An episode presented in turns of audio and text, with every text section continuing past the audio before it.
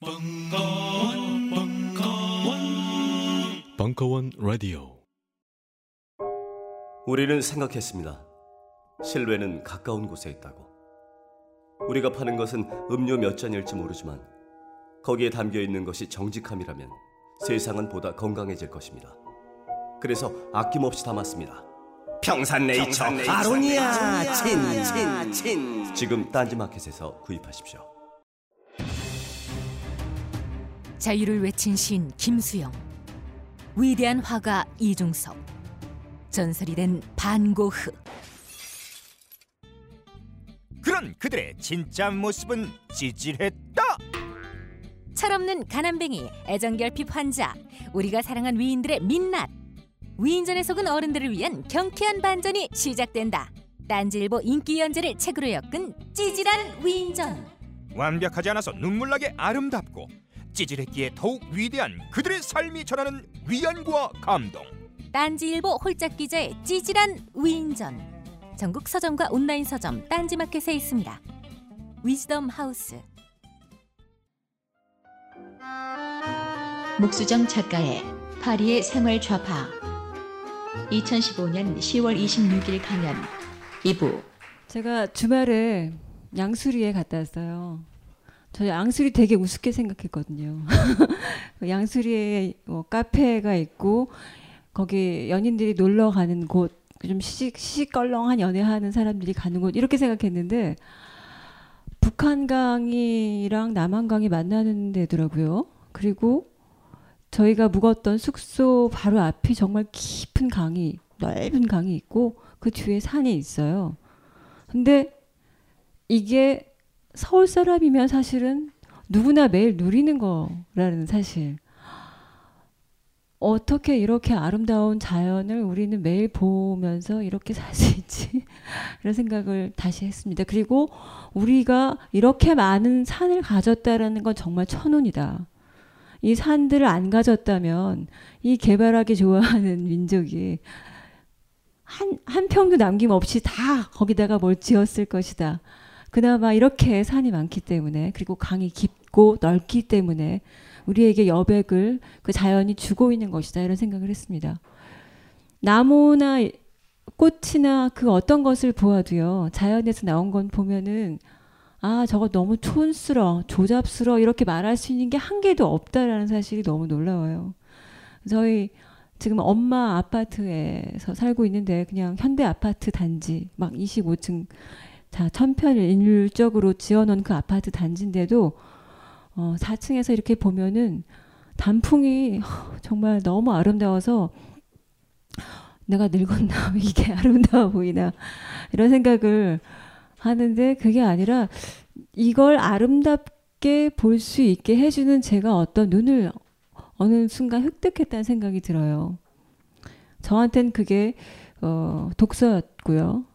그리고 그 이 맨날 맨날 집회 간다는 그 아저씨 저희 이웃집 아저씨 이 아저씨도 그래요. 그 파리에서 태어나서 파리에서 지금 63세 정도 됐는데 같이 지나가다가 저기 좀 보라고 막 저기 좀 보라고 보면은 이렇게 해가 지고 있고 저기 어떤 건물이 있는데 거기에 이렇게 나뭇잎이 옆에 걸려 있고 저 장면을 보라고 막 이렇게 얘기를 하는데 너무 아름다운 모든 순간은 우리가 봐야만 된다. 그 순간에는 대화를 멈추고 그걸 즐겨 주어야 한다. 그게 자기 어머님의 가르침이었다는 거예요. 어머니는 그냥 정말 평생 노동자로 사셨던 분인데 아들한테 이랬답니다. 세상의 모든 아름다운 것을 노동 어, 부르주아들에게 주지 마라. 뺏기지 마라. 아름다운 정원이 있거든 거기 들어가라. 그리고 누가 너한테 뭐라고 그러면은 이 세상의 모든 아름다운 것은 모두의 것이다 라고 말을 하라. 그건 명제이기 때문에 그 누구도 반박할 수 없다. 그리고 제가 이제 뒤늦게 어, 우리가 너무나 아름다운 자연 속에서 살고 있어서 그것 때문에 우리는 우리의 미래를 낙관할 수 있다 이런 생각을 이번에 할 수 있게 해준 게 이제 어, 아메리칸 인디언들의 삶을 보면서 제가 어떤 축적한 하나의 생각인 것 같은데요. 최근에 나와 한국어로 나와 있는 책들은 다 읽었던 것 같아요. 인디언의 삶과 관련 그리고 굉장히 많이 나오고 있기도 하고요. 이 사람들은 세상 만물이 다 하나로 연결된 거라고 생각했어요. 그래서 유럽 사람들이 예, 이 대륙으로 넘어와서 너네 땅에서 살겠다 이랬을 때 어, 당연히 같이 살아야지라고 생각했어요. 왜냐면 이미 이 사람들은 어, 늑대든 곰이든 버팔로든 각자의 어, 삶의 존재 이유가 있고 우린 더불어서 살아야 된다라고 생각했기 때문에 또 다른 인간들이 왔을 때 당연히 우리는 또 이 땅을 나눠서 살아야 된다고 생각을 했죠. 근데 웬걸 나눠 여기서 살겠다라고 했던 애들이 나중에는 이 사람들을 쫓아내죠. 쫓아내고 그리고 인디언들이 경악을 했던 게 뭐냐면 단지 자기들만을 쫓아내는 게 아니라 땅을 마구마구 파헤치고 그리고 자기네들한테 큰 위험도 없는 얘는 총이 있기 때문에 사실 아무 위험이 없잖아요. 근데 늑대들을 다 죽이고 버팔로들은 완전히 몰살을 해버렸죠. 모든 야생 동물을 다 죽였어요. 그걸 보면서 이 사람들이 경악을 했죠. 모든 음, 지구의 만물들은 하나로 연결되어 있기 때문에 한쪽이 파괴가 되면 반, 반드시 그 다른 쪽이 같이 더불어서 파괴된다. 저들이 지금 이렇게 어마어마한 살생을 하면 저들의 아들들이 자식들이 똑같이 총으로 죽게 될 텐데 본 거예요. 쟤네 그거 모르나? 쟤네 신은 저걸 안 가르쳤던가? 똑같은 신일 텐데 왜 그걸 모를까 하면서 그러나 가르쳐 줄 수가 없죠 이 사람들 귀를 막고 자기네 신을 자기네 방식대로 믿지 않으면 다 죽인다고 하니까 그래서 정말 전 예언대로 어느 정도 된 것 같아요 사실 미국이 얼마나 많은 충격 사고로 사고로 무고한 생명들이 수천 명씩 죽습니까 그리고 인디언들은 우리는 모든 사회 구조가 지나치게 수직적일 때 그 수직적인 누르는 힘이 너무나 강해지면 사회가 붕괴한다라는 걸 알기 때문에 그것을 인위적으로 막는 장치들을 어느 정도 만들어 놨죠. 물론 누가 만들어 준 것이 아니라 쟁취한 것이긴 하지만 뭐 노조라거나 아니면은 대통령이 나 왕이나 한 독재자가 무엇을 하는 게 아니라 국회라거나 이런 방식으로 나눠서 어, 서로의 의견을 제도적으로 들어서 각자의 다른 입장에 있는 생각들이 어, 사회를 운영하는 어, 힘으로 작용하게 만드는데 인디언들 같은 경우는 이랬다고 해요. 음, 부족회의 할 때 늑대를 대변하는 사람, 뭐 곰을 대변하는 사람 이런 사람들을 따로 두고 회의를 했다고 합니다. 왜냐하면 그들과 공존해야 되는데 그들 입장에서 누군가 말을 해줘야만 어, 회의가 원활하게 이루어질 수 있으니까 그들을 죽이는 게 아니라 공존을 하기 위해서 그들을 대변하는 사람들을 따로 두고 회의를 했고 그래서 대자연에 나가면 그들도 그 동물들도 인간들과 적대적인 관계가 아니라는 각자 영역에서 물론 서로 죽일 때도 있어요. 늑대가 과도하게 침범을 해올 경우에 그러나 조화로운 삶의 그 공존이 가능했다라는 거죠. 그 당시에는 그렇게 어, 현명하게 삶을 영해오던 자들을 가장 야만적인 총으로 어, 자기와 다른 모든 생명체를 죽여버리는 존재들이 와서 정복한 그 사건을 두고 세기 말에 1999년 이 무렵에 뉴욕타임즈에서 세계적인 석학들을 대상으로 해서 지난 천년 동안 일어났던 사건 중에 가장 끔찍한 인류의 인류가 저지른 일이 무엇이냐고 물었을 때 굉장히 많은 사람들이 어, 콜럼버스의 아메, 아메 리카 대륙 인디언의 인디언을 멸족한 것 콜럼버스가 아메리카 대륙을 발견한 것이라고 대답을 했습니다. 이건 굉장히 획기적인 전환점이었다고 생각해요. 그게 그러니까 1594년 콜럼버스가 미국 대륙을 발견한 게 그러니까 1994년 정도 그때가 이제 500주년이 됐던 해인데 그리고 그 무렵부터 그 어떤 반성과 자성 그리고 굉장히 다른 시각이 미국에서 나타나기 시작해요. 그래서 어떤 일이 있었냐면은 최근에 그러니까 10월 22일이거든요. 콜럼버스 Day라고 미국에 있답니다. 그날을 기념하는. 그래서 그날 바겐 세일도 하고 축제도 하고 난리가 아니래요. 그래서 그날을 그렇게 하나의 국경일로 많은 주에서 지내왔었는데 상당히 많은 주들이 이번에는 물론 점차적으로 해온 거긴 한데 그날을 콜럼버스의 Day가 아니라 아, 원주민 인디언들의 Day로 바꿨답니다. 그리고 그날 어떤 일이 있었냐면 콜럼버스의 동상이 있는 디트로이트에 동상이 있는데 거기에 도끼가 머리에 찍힌 거죠. 그리고 빨간 페인트로 피가 쭉 흐르는 그런 행위를 누군가가 했고 청년들이 어떤 일을 했냐면 우리 콜럼버스 Day를 맞아서 남의 집에 문을 열고 무조건 들어가서 당신들 나오시오. 우리가 여기서 앞으로 살겠습니다. 라는 행동을 한 겁니다. 퍼포먼스처럼. 우리가 콜럼버스를 찬양해야 한다면 이날을 축하해야 한다면 우리도 똑같은 행동을 해야 된다 지금 라는 것을 행동으로 보여준 거죠. 굉장히 놀라운 어, 그 사실 어, 인디언들은 지금 정치적 영향력이 거의 없죠.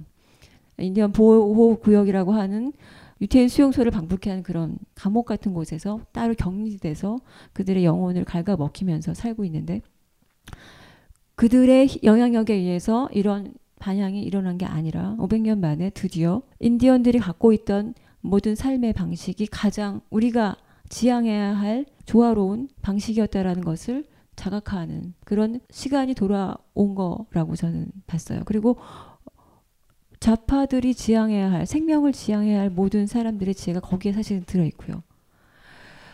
그런 현상이 이어지는 것과 그리고 미국에 지금 어, 버니 샌더스라고 하는 굉장히 도발적인 할아버지가 나타나서 미국의 정치 지형을 흥분시키고 있고 뭐 영국에서도 똑같은 또 노인네가 나타나서 그러고 계시고 우리를 기쁘게 해주시고 그러한 현상들이 어쩌면 지나치게 1%가 어 99%를 다 빨아들이고 있는 전 세계적인 현상에 대한 반향들이 아닌가 싶고요. 저는 그렇다고 해서 그래 혁명이 도래했다. 우리는 그날 기다리자 이렇게 말하지는 않겠습니다. 혁명이라고 하는 게 우리가 시도는 많이 했지만 한 번도 혁명, 성공한 적 없잖아요. 그리고 프랑스에서도 혁명이 1789년도에 있었어요. 그런데 다시 복고됐잖아요. 또. 또 다시 피를 흘리고 1830년대에 다시 또 혁명이 있었고 황제가 있었죠. 심지어는 그 이후에 왕을 죽였으니까 나는 왕을 안 하겠다. 난 황제 하겠다. 이러면서 나폴레옹이 황제로 다시 등극하는 그런 반동이 있었고 그 그렇게 힘들게 얻은 얻어내는 것이 그것을 혁명을 일으키는 게 중요한 게 아니라 사실은 그것을 완수하는 것이 중요한데 굉장히 힘든 일이죠. 그러면은 혁명이 이루어지지 않으면 우리 아무것도 안 할 것인가? 그게 아니라는 거죠. 이, 이 분은 이 책자에 전혀 등장하지 않는 인물인데 스테판 에셀이라고요. 음, 분노하라라고 하는 책을 쓰셔서 어, 말년에 완전히 세계적인 명성을 얻으셨던 분인데 제가 이분의 그 자서전 죽기 직전에 쓰신 자서전을 제가 번역을 해서 이분에 대해서도 어, 굉장히 많은 것들을 배웠는데 스테판 에셀이라고 이분이 지금 95세 정도 되셨어요. 근데 얼굴을 보시면 굉장히 평화롭고 행복하시죠. 그리고 이분이 했던 말은 저 얼굴을 갖고 분노하라였어요. 네, 분노하라. 왜냐하면 음, 자신의 정직한 분노가 자신을 일으켜 세웠고 그래서 지금 어, 96세가 될 때까지 너무나 행복한 삶을 살 수 있게 해줬기 때문에. 이분의 어머니가 누구시냐면요. 영화 Jules and Jim이라고 있습니다. 프랑수아 트뤼포라는 감독이 만든 영화인데 그게 실제 있었던 일을 소설로 만들었던 거고 그것을 영화한 건데요. 거기 보면은 한 여자가 두 남자랑 좋아하고 두 남자랑 심지어 사겨요. 살아요. 그리고 두 남자는 친구죠. 그 실제 모델이 스테반 에셀의 엄마예요. 그러니까 스테반 에셀의 엄마는 독일에서 태어났는데 독일인 남편과 근데 유태인이었죠 아버지가 그리고 근데 아버지의 친구 절친하고 좋아하게 돼서 그 절친은 프랑스 사람에서 프랑스로 건너와 아들 두 명을 데리고 프랑스로 건너가고 그때 남편이 돌아와서 아내의 정착을 도와주죠. 그 여자는 그러니까 어, 자신의 행복을 위해서 사랑을 위해서 모든 것을 다 바치며 살았던 여자고 그런 어머니를 너무 사랑했어요 스테판 에셀은 어머니가 스테판 에셀에게 뭐라고 얘기했냐면 너의 사명은 행복해지는 거고 행복한 사람만이 다른 사람을 행복하게 해줄 수 있고 그래서 자기는 엄마의 말을 쫓아서 죽, 죽을 힘을 다해서 행복해지려고 노력했대요. 이 사람이 유태인이라서 어, 20세가 20세 무렵에 2차 대전이 발발을 해요. 어, 행복한 일이 기다리고 있지 않았겠죠. 당연히 잡혔어요. 그래서 프로, 어, 유태인 수용소에 감금되었었고 죽을 날만 기다리고 있었어요. 왜냐면 한 마흔 몇 명이 그 안에 있었는데 한 명씩 이제 목이 잘려서 죽어갔어요. 돼지처럼. 돼지를 사육하는 방식과 똑같은 방식으로 죽어가는 걸 다 봤어요. 이제 열댓 명이 남았고 그 상황에서 이 사람은 엄마가 나한테 행복하라고 했으니까 이 순간에서도 자기는 최, 행복하기 위한 방법을 찾습니다. 그게 뭐였냐면은 시였어요. 어, 시를 외웠어요. 어머니가 시를 어렸을 때부터 같이 외게 해주셨거든요. 그래서 이 사람한테도 똑같은 방식이 공식이 적용이 돼요. 음, 어떤 승리를 위해서 싸우지 않았고 예술을 항상 자기의 어떤 도구로 뒀죠. 비밀의 정원처럼 내지는 자신의 생각을 고양시키는 하나의 방법으로. 그래서 시를 외면서 지금 우리는 죽음을 기다리고 있지만 이 벽 너머에는 너무나 아름다운 세상이 기다리고 있어. 라고 자신을 세뇌하면서 꿈을 꿉니다. 이런 행복한 얼굴로. 그러다가 죽은 사람의 옷을 입고 탈출을 하죠. 그리고 나서 유엔에서 외교관이 돼요. 그런 게 있더라고요. 어떻게, 야, 무슨, 어, 20대 초반에 그렇게 감옥에서 썼고, 유태인 수용소에서 썼고, 막판에 나왔는데, 어떻게 나 탈출하자마자 유엔 외교관이 됐을까 하고 봤더니 그 특채가 있었더라고요. 그러니까 레지스탕 이 사람이 레지스탕스 활동을 했거든요. 그 이후에 왜냐하면 이 나치 하에서 인종을 청소하는 사실 유태인만을 한 게 아니에요. 집시도 죽였고 모든 장애인 그리고 동성애자, 공산주의자, 사회주의자 다 죽였어요. 유태인만 죽인 게 아니라 이런 그 권력에 정하는 것만이 나의 행복을 보장해. 내가 성공하건 성공하지 않건 성공할 가능성이 사실 낮죠. 그 상태에서 지금 독일이 저, 전 유럽을 다 먹어가는데 그러면은 어, 우파들은 그 상황에서 소위 우파라고 말하는 사람들은 이랬을 겁니다. 대세를 쫓아서 현명한 선택을 하셨겠죠. 근데 이 사람이 생각하는 방법은 그런 나치에 자기가 만약에 동조했다면 단 한순간도 행복할 수가 없기 때문에 죽을 힘을 다해서 저항을 했던 거죠. 그 결과 결국은 해방이 되고 나치는 물러가고 자기는 레지스턴스를 했던 그 공로를 인정받아서 특채로 유럽 유엔 그 외교관이 되고 유엔에 들어가서 인권 헌장을 만드는 주체의 한 사람이 되고 그리고 95세까지 살면서 65세까지 그러니까 외교관을 하, 고그 외교관을 하실 당시에도 인권 운동을 계속했어요. 세상의 모든 인권 운동을 다 쫓아다니면서 인권 운동이 현장을 쫓아다니면서 인권 운동 하다가 이 분노하라라는 메시지를 남기면서 돌아가셨는데 이분이 그런 말씀을 하셨죠. 어, 자기가 여태까지 살아오면서 몸을 던졌던 모든 투쟁 중에 성공하지 이렇게 성, 성공으로 끝났던 투쟁은 거의 없대요. 대부분이 어, 뚜렷한 성공으로 끝나지 않은 운동이었던 거죠. 사실 그렇죠. 어, 우리도 어, 뭐 촛불 집회를 2008년에 정말 거국적으로 온 국민이 하루도 쉬지 않고 거의 석 달 정도를 했지만 이명박이 대우는 안 하겠다고 하고 근데 4대강을 해버리고 그리고 그때 그 발랄한 음, 저항의 정신이 오히려 이렇게 했는데 아무것도 안 됐다라고 하는 어쩌면 그 패배주의를 젊은이들에게 줬을지도 몰라요. 근데 상관없다는 거죠. 우리는 내가 해야 할 것을 할 뿐이고 그렇게 안 하면 그것은 우리가 행복할 수 없으니까. 근데 인디언들도 그랬어요. 결국은 어, 그들이 총을 쏴서 이들을 다 죽였을 때 우리는 저들을 죽일 수 있는 최대한의 방법을 강구하는 것이 아니라 그냥 우리의 영혼을 어, 보호하고 그들에게 굴복하지 않는 방법을 택했어요. 이를테면 어떤 경우가 있냐면 8, 8만 명의 인디언들을 1300km 너머로 이주를 하게 합니다. 백인들이. 그리고 마차를 줬어요. 타고 가라고. 근데 한 명도 마차를 타지 않았어요. 뭐 회의를 하고 자시고 할 거 없이 너희들의 마차를 타지 않겠다. 걸어갔어요. 1300km를. 그리고 그 1300km를 똑같이 걸으면서 아무도 울지 않았는데 절반이 죽었대요. 근데 그 죽음은 스스로 음, 그들의 땅을 떠나는 순간 영혼을 육체에서 빼낸 사람들이 그만큼이었다라고 표현을 해요. 그러니까 더 이상 어, 그냥 단지 이주하는 것이 아니라 갇혀진 공간에서 사육되는 거잖아요. 그것은 삶이 아니라 생존이었으니까. 우리는 태어나면서부터 죽을 때까지 충만한 삶을 누렸는데 그들이 우리를 이주시키면서 생존이 시작됐고 그 생존은 매우 지루한 것이었다. 그것은 삶이 아니라는 것을 명확하게 이 인디언들은 삶과 생존을 명확하게 구분된 하는 사람들이었고 그것이 생존일 때 나는 거부하겠다. 그래서 갑자기 전염병이 걸린 것도 아닌데 절반의 사람이 영혼을 육체에서 빼 길을 가다가 뺐던 거죠.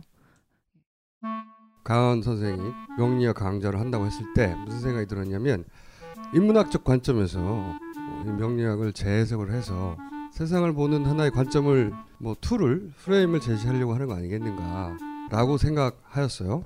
제가 받은 인상은 이겁니다. 이게 일종의 지도체이구나. 나를 찾아가는 내비게이션. 강원의 명리 운명을 읽다. 식신이 뭡니까? 처먹는 거. 아 명리학 쉽구나. 굉장히 좋아. 도서 출판 돌베개에서 나왔습니다. 스마트폰에 바이블, 벙커원 어플이 대폭 업그레이드 되었습니다. 강좌 및 강의별 결제 기능 탑재. 멤버십 회원이 아니라도 벙커원 동영상들을 골라볼 수 있는 혁신. 바로 확인해 보세요. 어, 저는 예, 그래서 예, 다시 인디안들의 얘기를 통해서 오늘 마무리하자면 어, 이 사람들은 12살 때까지 아이들에게 아무것도 명령하지 않는답니다. 뭐 그 이후에도 그렇지만 충분히 자연 속에서 뛰어놀면서 혹은 탐험하면서 동물들과 만나면서 각자의 소명을 찾게 한대요. 그러고 나서 12살이 되면은 이름을 이제 정하는데 뭐 주먹 쥐고 일어서 뭐 늑대와 함께 춤을 어뭐 빗속에서 뛰어가 뭐 이런 이런 식의 독특한 이름들이 나오는 게 바로 그 아이를 보면 12살에 이른 그 아이를 보면 바로 그겁니다. 걔는 그것이고 어, 너의 소명은 이것일 수밖에 없어. 하는 짓을 보아하니 너의 소명은 이것이다. 소명을 찾는 것에 태- 태어나서부터 12년까지의 모든 시간을 온 마을 사람들이 도와, 도움을 받아서 찾게 하고 그것을 이름으로 갖고 그리고 인디언들은 각자가 각 자기의 노래를 가졌답니다. 누가 작곡가가 따로 있고 작사가가 따로 있는 게 아니라 각자가 자신의 노래에 작곡 작사가가 돼서 자기 노래를 부르는 거죠. 어, 이들도 삶 속의 예술이 아주 가까이 있었던 거- 존재들인 거죠. 특히 어, 20세 20대들 뭐 10대는 물론이거니와 어, 가장 고통스러워하는 게 나 나 어디로 가야 돼? 그거잖아요. 태풍의 진로가 결정됐다. 뭐 이런 일기예보를 듣고 여고생들이 쟤네 좋겠다 태풍 진로가 결정돼서 그런 얘기를 예, 들었다고 하고 저 너무 마음이 아팠어요. 그래서 제가 이 얘기를 듣고 무슨 글을 쓴 적도 있는데 태풍은 우리를 부러워할 거야 분명히. 쟤네는 좋겠다 진로가 결정 안 돼서 지네 마음대로 지발로 지발로 걸어갈 수 있잖아요. 태풍은 진로가 결정되면은 한반도를 어, 덮치지 않고 그냥 저쪽으로 가버릴 수 가버려야만 하는데 우리는 우리의 진로를 누가 좀 정해줬으면 좋겠잖아요. 그 길만 그냥 쭉 따라가면 어, 속 편하고 좋으니까. 근데 우리는 계속 대세가 뭔지 찾아야 되고, 내가 뭘 좋아하는지 찾아야 되고, 내가 누구를 좋아하는지를 찾아야 되고. 그거 진짜 어려운 거거든요. 찾지 않으면 찾아지지 않은 인디언들 보세요. 태어나서 12년 동안 그거 찾아서 온 마을 사람들이 그거 축하해주고, 그때 이제 성인이 되고, 그때 비로소 이름을 얻고, 그 아이에게 맞는. 그리고 그게, 그것이 무엇이든 그 빗속으로 뛰어가라는 이름을 얻은 애는 진짜로 빗속에서 항상 노래를 불렀대요. 뛰면서. 근데 어느 날 어, 비가 정말 많이 오던 날 어, 빗속에 노래 부르면서 사라졌대요. 마을을 떠났는데 모든 사람들이 걔가 그럴 걸 알고 있었대요. 얘를 이를 테면 걱정 안 하는 거죠. 걔는 그럴 줄 알았어. 이러면서 그것이 어떤 것보다 어떤 운명보다 더 하위의 운명이 아니라는 것이죠. 아, 그러니까 저는 제가 민주노동당에 처음 들어갔을 때 고기가 물 만난 듯. 자, 이름도 무시무시한 민주노동당에 들어갔는데, 나 왜 이렇게 좋은 거야? 이렇게 생각했는데, 그게 바로 저한테는, 어, 오랜 방황 끝에, 뭐, 나라를 건너갔다가 들어왔다가, 뭐, 어디 민주노동당, 그러니까, 뭐, 국립발레단에 들어갔다가 나왔다가 뭐 하면서, 결국 찾은 나의 소명이었기 때문에, 어, 그걸 찾았기 때문에 제가 그 이후에 책을 쓸 수 있었고, 그리고 감히 사람들 앞에서 이렇게 마이크를 들고 말을 할 수도 있지 않게 되었나 하는 생각이 들더라고요. 대세 속에서 질주하기보다 어, 대세를 일단 멈추는 게 우선인 것 같아요. 그 다음에 소명을 찾는 거죠. 방법은 어, 인디언들의 방식을 따르자면 어쨌든 자연과 가까이 가야 됩니다. 그래서 우리가 갖고 있는 얼, 이 굉장히 좋은 이렇게 풍요로운 자연, 그러니까 어디에 가도 산이 있어요. 우리는 이렇게 멍하니 있으면 먼 산을 볼 수가 있잖아요. 프랑스에서는 그게 안 돼요. 파리에 산 없어요. 몽마르트가 제일 높은 데예요. 산을 보러 가려고 그러면 저기 알프스까지 내려가야 돼요. 산이 없다니. 좀 기가 막혀요. 샌드강 보셨어요? 진짜 좁아요. 이게 무슨 도랑이지 이게 무슨 강이냐 이게 무슨 예, 네, 진짜 그렇거든요. 근데 그 깊은 강이 주는 한강이 주는 어, 감동이 있더라고요. 눈물이 날 뻔했어요, 진짜. 근데 저희 아이도 어린데도 한강을 보고 막 입을 다물지를 못하더라고요. 그 아름다움에 혹은 아름다움이라고 명확하게 말하진 않았는데 감동이 있어요. 그 대자연이 주는 어, 울컥함이 있더라고요. 천의 조건을 타고 나셨어요. 한국에서 사시잖아요. 멍 때리고 있으면 먼 산이 보이는 어딜 둘러봐도 산이 보이고 우리가 절대로 그거 다 깎아서 맨 땅으로 만들어서 거기다 집을 짓긴 참 힘든 다행스럽게도 자연 속에서 산과 강과 물이 우리에게 해주는 얘기를 들으면서 소명을 각자 찾으시고 동지를 만나세요. 동지를 만나는 거 정말 중요한 것 같아요. 그들과 우리가 사업을 꼭 하지 않아도 동업을 하지 않아도 누군가 뜻을 뜻을 같이 하는 사람이 있다는 거 정말 좋은 것 같아요. 제가 파리에서 어, 여기 지금 찾아온 몇몇 사람들이 파리 꽃방 이라고 하는 웃기는 단체에 이제 아무런 구속력 없는 단체 같이 하는 친구들인데 저희도 프랑스 사람들처럼 정말 느리게 그 이름 정하는데 한 6개월 걸렸어요.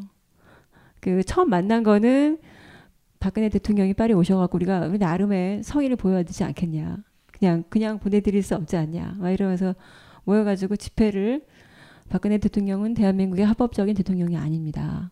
그거를 불어와 한국어로 써서 그게 저희가 처음으로 했고 뭐 뉴욕, 뭐 런던, 베를린 다 이제 그그 그 카피라이트 없이 그걸 가져가서 쓰셨습니다. 저희 포스터 쓰시고 가지고 전 세계 전파를 시켰죠. 그러고 나서 저희가 계속 만나게 되고 단체 이름을 갖게 되는데 그 꽃빵이 뭐냐면요 친구거든요. 그냥 꽃빈은 여자친구고 꽃빵은 친구인데요. 빵이 우리가 먹는 그 빵이고요. 꽃은 함께예요. 빵을 같이 나눠 먹는 사람. 어, 너무 좋다. 이게 다 배고픈 사람들이니까 같이 만나면 우리가 빵을 같이 먹을 수 있지 않을까? 뭐 이런 기대가 되는 거죠. 파리꽃빵이라는 이름으로 느슨한 연대를 만들어서 정말 만나면은 뭐 이렇게 뭐 한국에서 저기 지금 세월호 일어났을 때도 우리 만나서 우리 우리도 뭘 하자 이런 얘기를 하게 되고 이대로 우리가 우리가 파리에서 집회를 한들 사실 바뀌는 게 별로 없습니다. 없는 걸 저희도 알아요. 그런데 그냥 가만히 있는 건 우리가 너무 비겁해요. 그래서 저희 그, 그때는 이것은 사고가 아닙니다. 이것은 정부의 학살입니다. 라고 하는 슬로건을 들고 그런 보도자료를 거리에서 뿌리면서 메이데이 때 걸었어요. 그게 그대로 이 프랑스 사회에 보도가 됐고 신문에 어, 질, 진실을 얘기하고 어, 불의에 대해서 말하는 것이 그냥 저의 정신 건강에 너무나 도움이 크게 되기, 되기 때문에 일단 1차적으로는 그겁니다. 그래서 그 일을 했던 겁니다. 이대로 있는 건 너무나 우리에게 부끄러움을 주기 때문에 1차적으로는 그거였고 그리고 우리의 행동이 어, 유족, 들에게 그나마 힘이 될 수 있다면 도, 고, 고맙겠다. 그게 두 번째 정도의 이유였겠죠. 어, 모든 사람들이 어, 결국은 우리가 지금 헬 조선이라고 부르는 자조적으로 부르는 이 사회에서 결국은 혁명 정도의 대격변이 일어나야만 모든 게 바뀔 수 있을 것 같긴 한데 그래도 각자 할 수 있는 일들이 분명히 있을 거고 그것을 하는 동안에 우리가 가장 먼저 우리 스스로가 위로를 받아요. 제가 그래서 파리에서 여기까지 이어져 오는 그런 친구들의 인연을 가질 수 있었던 것 같기도 하고요. 음, 예. 이 정도로 제가 하는 말 여기서 마무리 짓고요. 여러분들이 혹시 질문이 있으시면 어, 답변을 제가 드리겠습니다. 아, 그 선생님 좋은 말씀 잘 들었습니다. 페북에서도 평소에 좋은 글 많이 보고 있어가지고 언제 한번 찾아뵙고 싶었는데 이렇게 만나뵙게 돼서 반갑습니다. 네.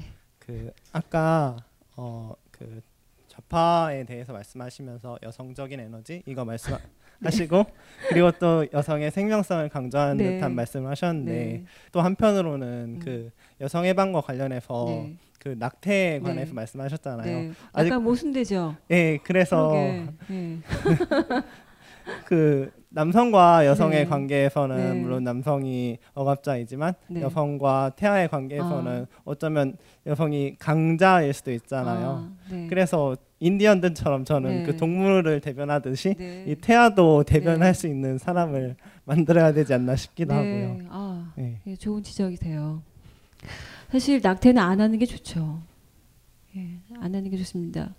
저도 그렇게 생각합니다. 그런데 어 제가 이런 얘기를 옛날에 제가 야성의 사랑하기라는 책을 썼는데 거기에다가 쓴 적이 있어요. 어떤 얘기냐면 루마니아의 차우체스쿠라고 유명한 독재자가 있어요. 그 사람이 루마니아가 조그만 나라니까 부국강병을 하려면 일단 인구가 많아야 된다. 중국 봐라. 이렇게 하면 일단 인구를 늘려야 뭘 할 수 있다. 이러면서 모든 루마니아 여자들은 다섯 명을 낳아야 된다. 이렇게 결정을 했어요.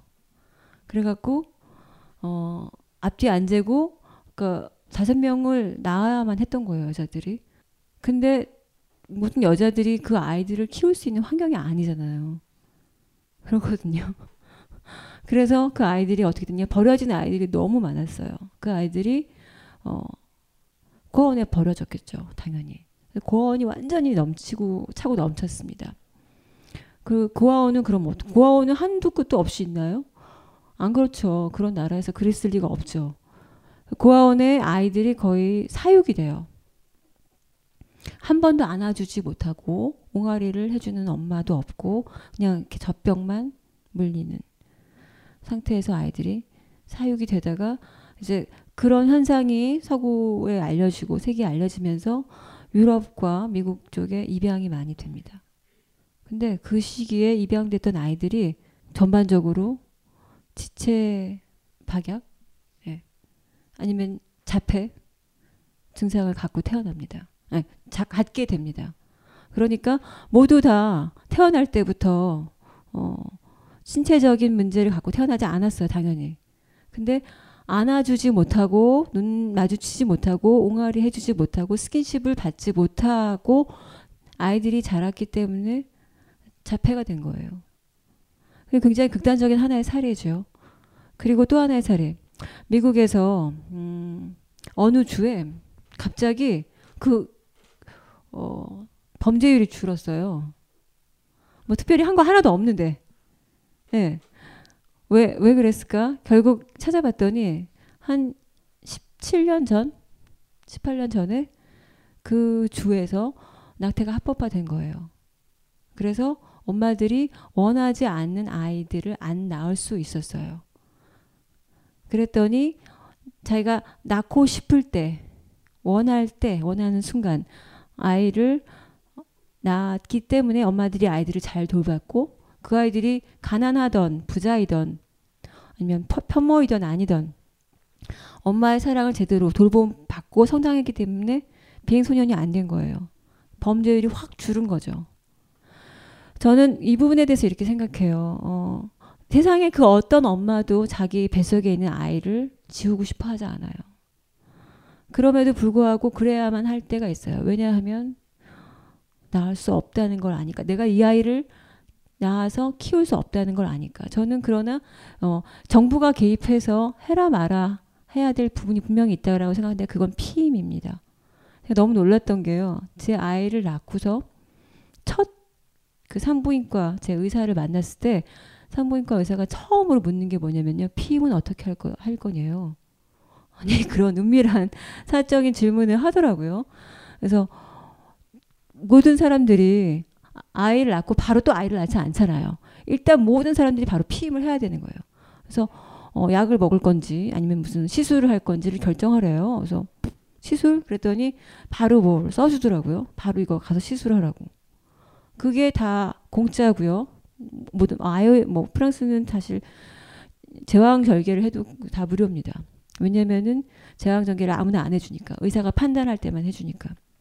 그리고 아예 낙태하는 것도 무료고 그리고 에, 피임을 하기 위한 모든 시술도 당연히 무료입니다. 어, 그것을 철저하게 나라가 간섭합니다. 피임하는 거. 되게 훌륭한 태도라고 저는 생각했어요. 우리나라에 그 사후 피임약 있잖아요. 그거를 어 경찰 아 경찰이래 의사의 진단서가 있어야만 받을 수 있잖아요. 되게 웃기더라고요. 근데 그게 옛날부터 필요 없이 그냥 프랑스에서는 탈 수 있었거든요. 제가 한국에서 들어보니까 그게 필요가 없대요. 의사의 진단서 아, 처방전이 전혀 필요가 없는 약인데 그냥 막 약국에서 살 수 있게 되면 의사들이 자기가 개입할 여지가 없어지고 돈을 못 버니까 그게 이제 로비를 해서 얻어낸 거라고 하더라고. 근데 나쁜 거죠. 한 단계 또 걸치게 만들잖아요. 그건 빨리 먹을수록 효과가 있는 건데. 그러니까 피임과 관련해서는 가장 후진적으로 태도를 취하고 어, 낙태에 관 낙태에 관해서는 가장 어, 그 우리나라 사실 낙태가 지금 불법이거든요. 한 번도 합법이었던 적이 없어요 한국에.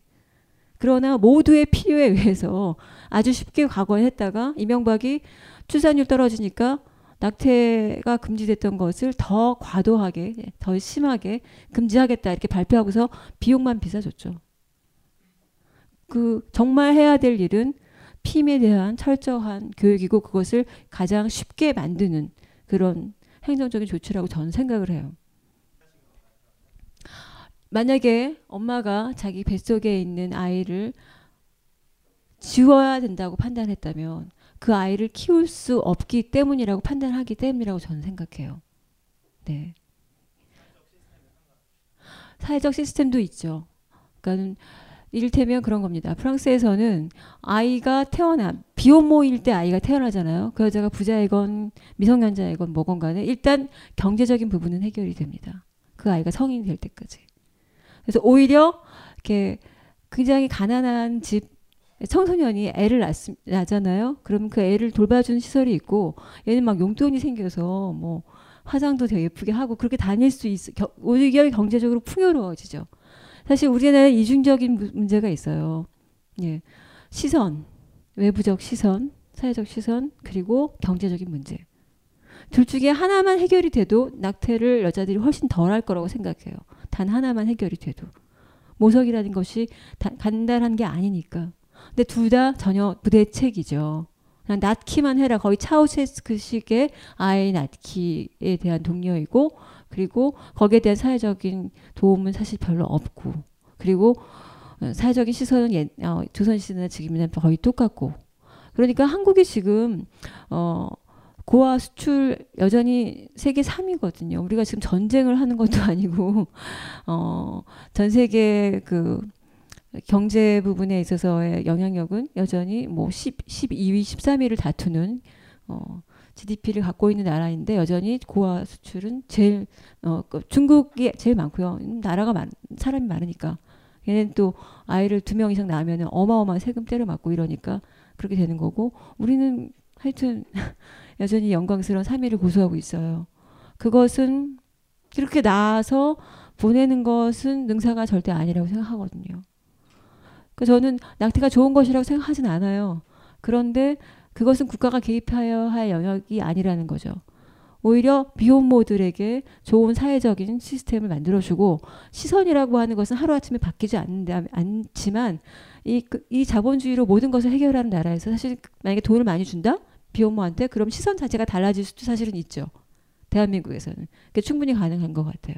그런 어떤 제도적인 어, 부분 그 아이를 낳은 사람에 대한 어, 제도적인 개선 피임 부분에 대한 획기적인 개선 이런 것들이 필요한 것이지 너 여자에게 나라 말아를 말할 수 있는 것은 그 부분은 사회적 권한이 아니라고 생각해요.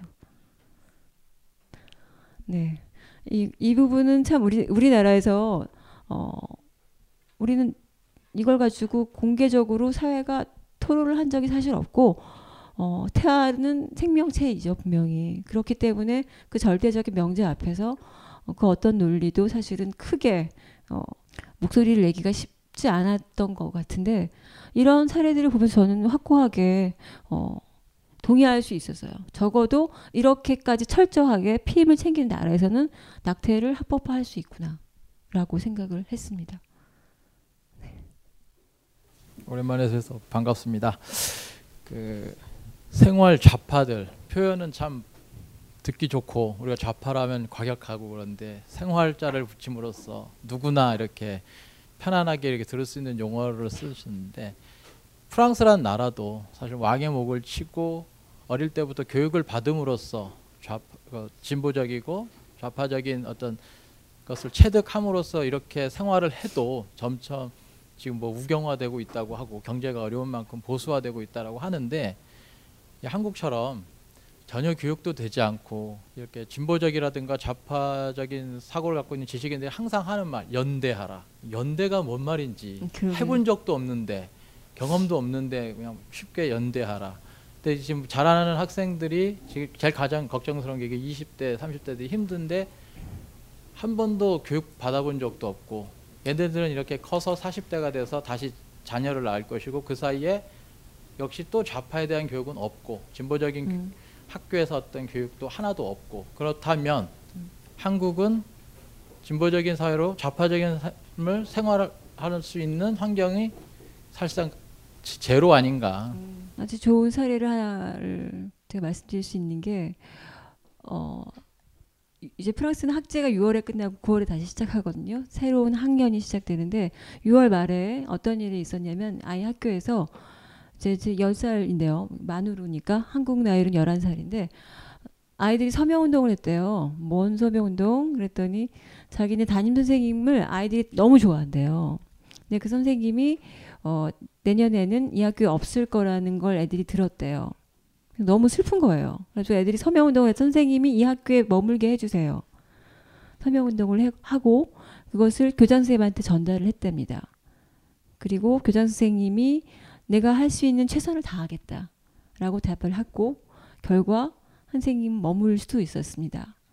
그리고 또 하나의 서명 운동이 있었대요. 그 서명지가 도우는 뭐 어떤 반장 이런 애가 딱히 한 것도 아니고 또 다른 애가 서명 운동을 또 하나 한 게 있었는데 얘네 그 음악 선생님이 계신데 되게 무서워요. 저희 아이도 그 선생님을 되게 무서워하고 어 그래서 그 선생님 그 음악 수업이 들은 전날부터 배가 아프고 막 이래요. 아, 그래서 음악을 안 하겠다고. 그러니까 얘가 음악 좀 특성 반이거든요, 이 반이. 그래서 음악을 좀 빡세게 가르치는. 네, 음악 이론이 어렵긴 하죠. 그래서 그 음악 선생님을 다른 선생님으로 바꿔달라 이런 서명 운동이 있었대요. 근데 그 서명에는 저희 아이가 서명 안 했다 그러더라고요. 아, 거- 그 서명에는 안 한 아이들이 대부분이었대요. 아, 그러니까 반 정도 있었대요. 한 아이들과 안 한 아이들이. 왜냐하면 어, 전, 그 전번 서명, 선생님을 머물게 해달라는 서명은 어, 모든 아이들이 기꺼이 동조할 수 있었지만 이 후자의 경우는 선생님이 엄했지만 이 사람이 어, 정의롭지 않은 부, 부당하게 자신들을 엄하게 다스린 게 아니라는 걸 아이들이 아는 거예요. 선생님이 스타일이 그런 것이지 우리를 싫어해서 혹은 누굴 차별해서 부당하게 한 것이 아니기 때문에 이것에 대해서 우리가 단죄할 수 없다라는 공감대가 그 조그만 아이들의 머릿속에서도 작동을 순간적으로 한 거죠. 차마 서명이 안 된 거예요.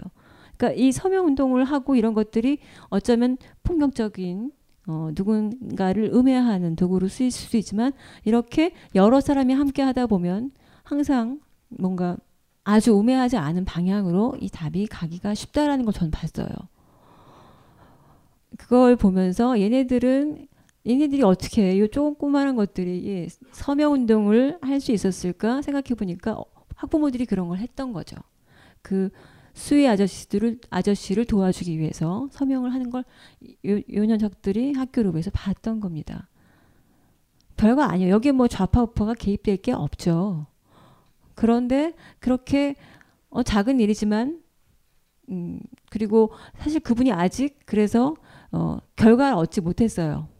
그 사- 수위 아저씨 집에서 아직 쫓겨나진 않았어요. 쫓겨나진 않았고 그 쫓겨나는 시간은 계속 지연되고 있고 그리고 아직도 1년 전에 그랬는데 아직도 어 뭐 그 아저씨뿐만 아니라 그, 그 같은 집주인의 게 세를 들었던 많은 사람들이 똑같은 위치에 있고 그 중엔 학부모도 있대요. 그 사람들이 쫓겨나게 생겼으니까 집회를 하니까 그 집 앞에서 모이자 뭐 이런.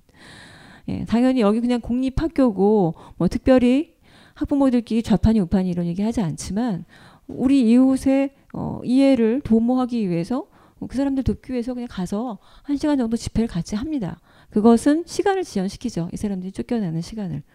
어, 아직 임대주택을 받지는 못했지만 그런 식으로 어, 시간이 보내지고 거기서 연대하는 사람들의 눈을 보면은 우리는 살아갈 용기를 얻거든요. 그걸 어른들이 하면 아이들은 또 그렇게 배워서 아주 조그만 것에서 그런 실천을 하게 되는 거고요. 그렇게 어, 해 가는 분들이 전혀 없지 않다고 들었어요. 제가 석관동에 있는 두산 위부라고 하는 아파트 단지에서 어, 전 전등을 그 레드로 바꾸면서 그 전기세를 어, 뭐 1,800 아니 뭐 1억 8천인가를 절감하면서 아저씨들을 어, 수위 아저씨들을 어, 수위라 그러나요? 경비원 아저씨들을 이렇게 인원을 삭감할 것을 결국 삭감하지 않고 그대로 어, 두면서 임금을 오히려 올려줄 수 있게 되고 그분들이 너무나 감사해 하면서 주민들과 그 경비원 아저씨들과의 유대가 굉장히 돈독해진 그 사례가 보도된 걸 봤는데 거기에 굳이 뭐 있을 수 있겠죠. 뭐 민주노동당 당원이라던가 이런 사람들이 있을 수 있지만 그런 얘기 전혀 나올 필요 없이 사실은 어, 그분들 우리가 늘 보는 사람들인데 우리 이웃이고 우리한테 도움을 주시는 분들인데 우리가 그분들한테 어, 나쁘게 해야 될 이유가 하나도 없죠. 어, 인, 인디언들의 말처럼 그분들의 밥줄을 우리가 끊었, 끊었 을 때 우리도 언젠가 똑같은 일을 당할 수 있으니 그렇지 않는 방식을 하나 둘 만들어 가면 어, 그게 전파가 되겠죠. 사실은 그렇게 어려운 일도 아니고 이미 하고 계시는 분들도 있고 예, 그렇다고 생각을 합니다. 안녕하세요. 용산에서 가장 믿음 가는 조립 PC 전문 업체 컴스테이션의 이경식입니다. 당장이라도 사용하고 있는 컴퓨터를 들어다 던지고 싶을 때 그럴 때를 대비해 저희 컴스테이션이 용산 선인상가 21동 1층 130호에서 기다리고 있습니다. IT 강국에 걸맞게 믿을 만한 조립 PC 컴스테이션이 신뢰를 바탕으로 그 기회를 제공해 드리겠습니다. 궁금하신 점은 문의 주십시오. 011-892-5568번입니다. 우주 최강의 만족스러운 서비스를 제공해 드리는 저희 컴스테이션이 늘 기다리고 있겠습니다. 딴지스에게 F1 같은 존재 컴스테이션은 조용한 형제들과 함께합니다. 어, 저는 최근에 한국에는 있고 프랑스에 뭐 다른 곳에는 없는 것 중에 하나가 좀 유교적인 가치관이 아닐까 그런 생각을 많이 하게 되는 기회를 갖게 됐습니다. 어, 아마 강연 주제가 21세기 사회에서 생활 자파들이란 이런 주제였던 것 같은데 어쩌면 대한민국에 살면서 그런 같은 맥락에서 해봐야 될 고민 중에 하나는 21세기 사회에서 과연 그런 유교적인 가르침들은 어때야 하는지 또 어떻게 변해야 되는지 어떤 그런 맥락의 질문을 좀 드려보고 싶었는데 예. 네. 예, 그렇죠. 그 유교를 저는 유교의 가장 나쁜 것들을 남용하고 있다고 생각하고 그것이 군사 문화와 결합해서 그리고 자본주의의 그 수직적 구조와 결합해서 너무나 승승장구하고 있다라고 생각하는데 한번 보십시오. 우리가 어, 그 만인이 만인이 칭송에 맞지 않는 우리 역대 왕 중에서 단 한 사람 세종. 세종이 우리가 여기 드라마도 했었잖아요. 그 뿌리 깊은 나무. 저는 보진 않았는데 거기에 그게 얼마나 자세히 묘사되었는지 모르겠지만 세종에 관련된 책을 읽으면 이 대신들이 어마어마하게 많이 어, 상소문을 올려요. 뭐 수천 번 대드는 거죠. 그러하 그러시면 아니 되옵니다. 마마. 감히 왕이 하겠다는 일을 다 발목을 잡아요.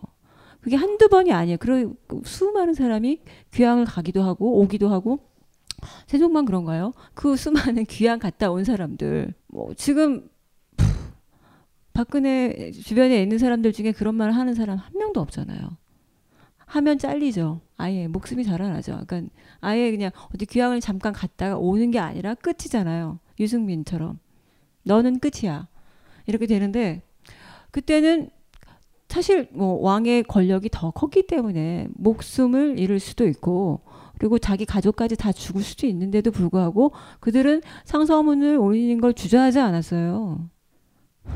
그렇다면 우리는 바로 그 사대부들 그 사대부들이 하늘처럼 받들고 있는 임금에게 대해서도 감히 고개를 쳐들면서 안 되는 건 안 된다고 말했단 말이죠.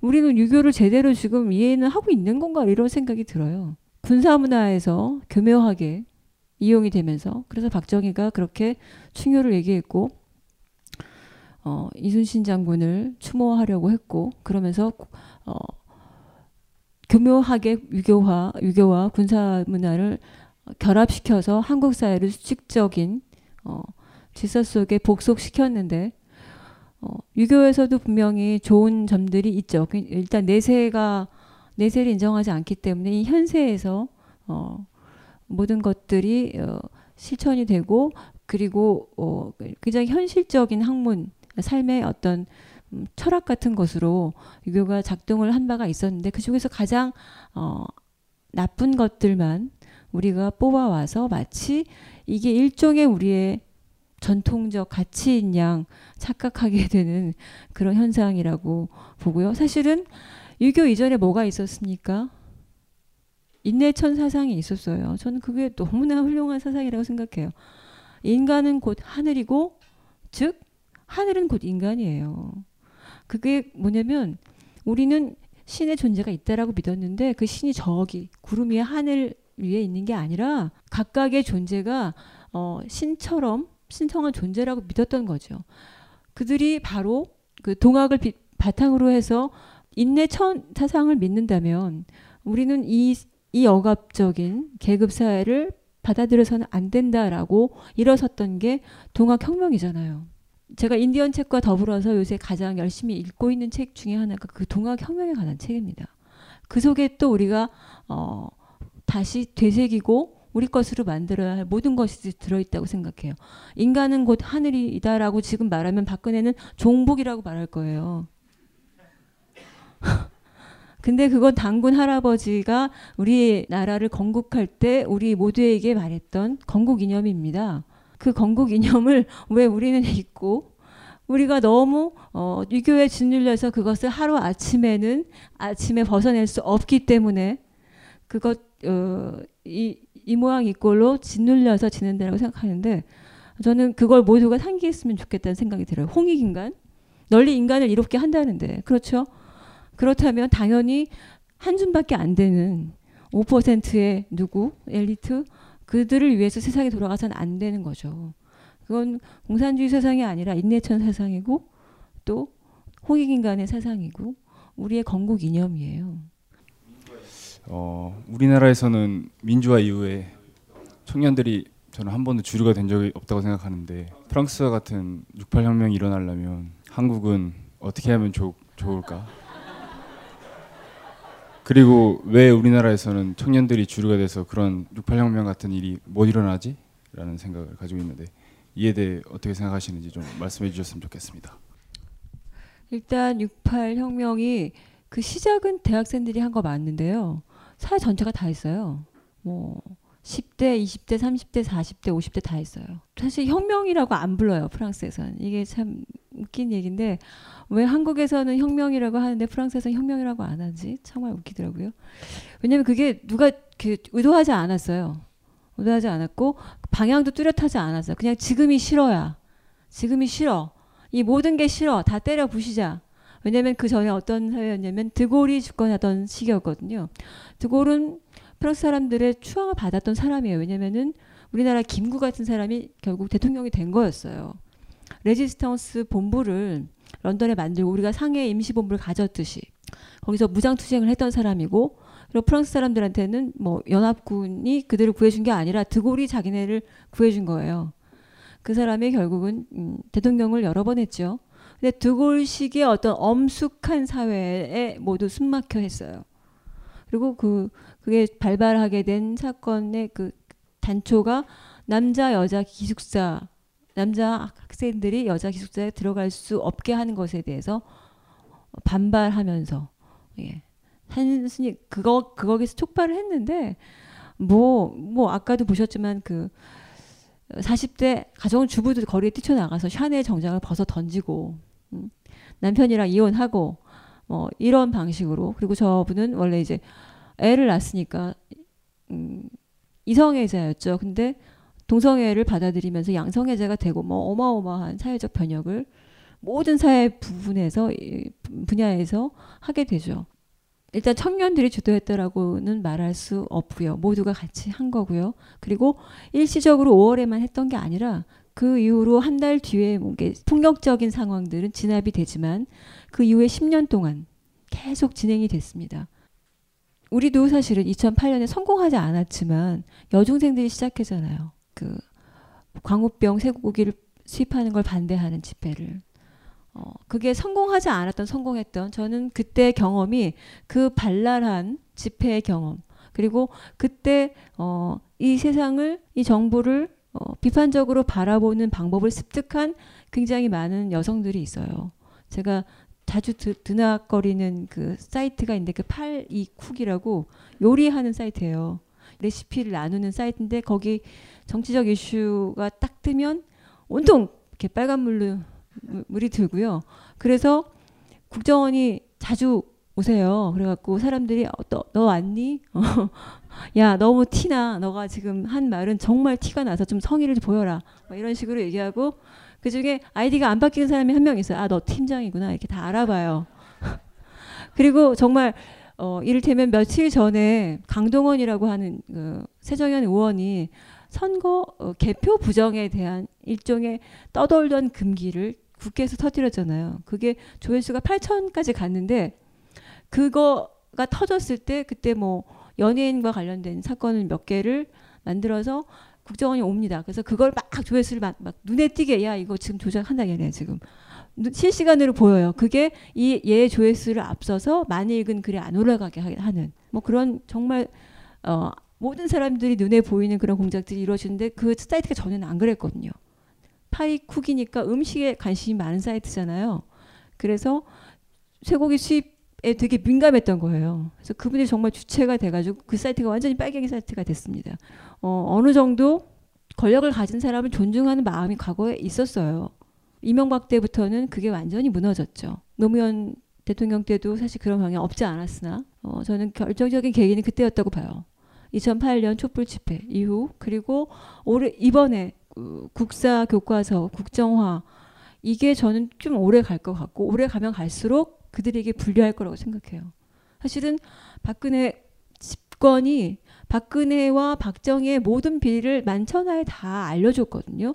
닭깎기 마사오라는 이름을 박정희가 가졌다라는 거 아무도 몰랐고 그가 그렇게 철저하게 혈서까지 쓰면서 일제 충성을 맹세했는지는 사실 몰랐죠. 그냥 소문으로만 이렇게 친일도 했대, 뭐 남노당도 했대 이런 얘기가 이렇게 떠돌았지 사실 몰랐는데 그걸 다 밝혀 지는 계기가 됐죠. 그리고 새누리당이 항상 궁지에 몰렸거든요. 항상 이상한 짓을 많이 하기 때문에 궁지에 몰릴 때마다 박근혜 손이 그것을 구해줬어요. 근데 박근혜는 이제 더 이상 그 손이 될 수가 없어요. 일단 집권을 하고 임기가 끝나면 정계 은퇴는 할 수밖에 없거든요. 박근혜의 손이 할머니들을 붙잡아줘서 기적을 맨날 마, 만들어내고 하던 그 선거의 여왕이 사라지고 난 새누리당이 과연 그 전과 같은 어, 힘을 누릴 수 있을까? 교과서 역사 교과서 국정화에 반대하는 첫 소리를 낸 애들도 애들이에요. 저, 중고생들이죠. 걔네들이 1인 시위 시작했잖아요. 광화문에서 그리고 지하철 안에서 이런 식으로 어, 개별적으로 시작을 하면서 그리고 그게 이제 국사 관련 교수들 집회까지 어제 이어졌고 사실 그분들이 다 진보적인 세력 절대 아닐 거라고 봐요.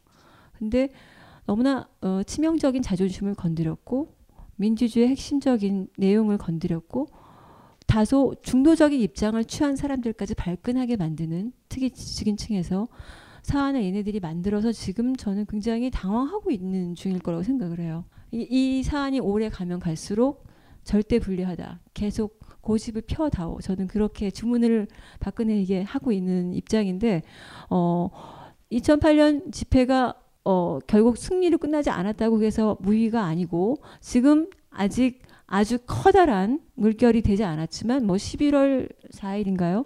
12일인가요? 이렇게 집회들이 예정이 돼 있더라고 대학생들이 모이는 그런 것들을 통해서 터져서 나올 수 있을 거라고 봐. 우리는 이미 볼 만큼 너무나 많이 봤고 이 현 정부가 부정할 뿐만 아니라 지극히 무능하다라는 사실을 만천하가 다 알기 때문에 어, 동조해 줄 사람이 얼마든지 있을 거라고 생각을 해요. 그리고 청년들을 어, 거리에 더 많이 나서지 못하게 했던 가장 큰 핵심은 저는 그거라고 생각해요. 너무나 나, 많은 등록금. 어, 도서 시장이 한 10년 전에 비해서 절반 정도로 반토막이 났거든요. 근데 그래서 더 이상의 추락은 없다라고 생각했는데 해가 갈수록 더 추락을 해요. 아, 더 추락할 수도 있구나.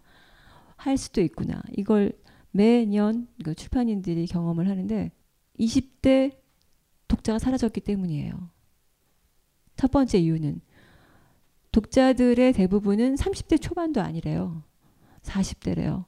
그러니까 어, 80년대 대학을 다녔던 사람들 그 사람들이 지금도 돈벌이 그것에만 혈안되지 않고 좀 생각하면서 살고 싶은 사람들이 책을 읽는 거예요. 얼마나 되겠어요 그 사람들이 정말 적지.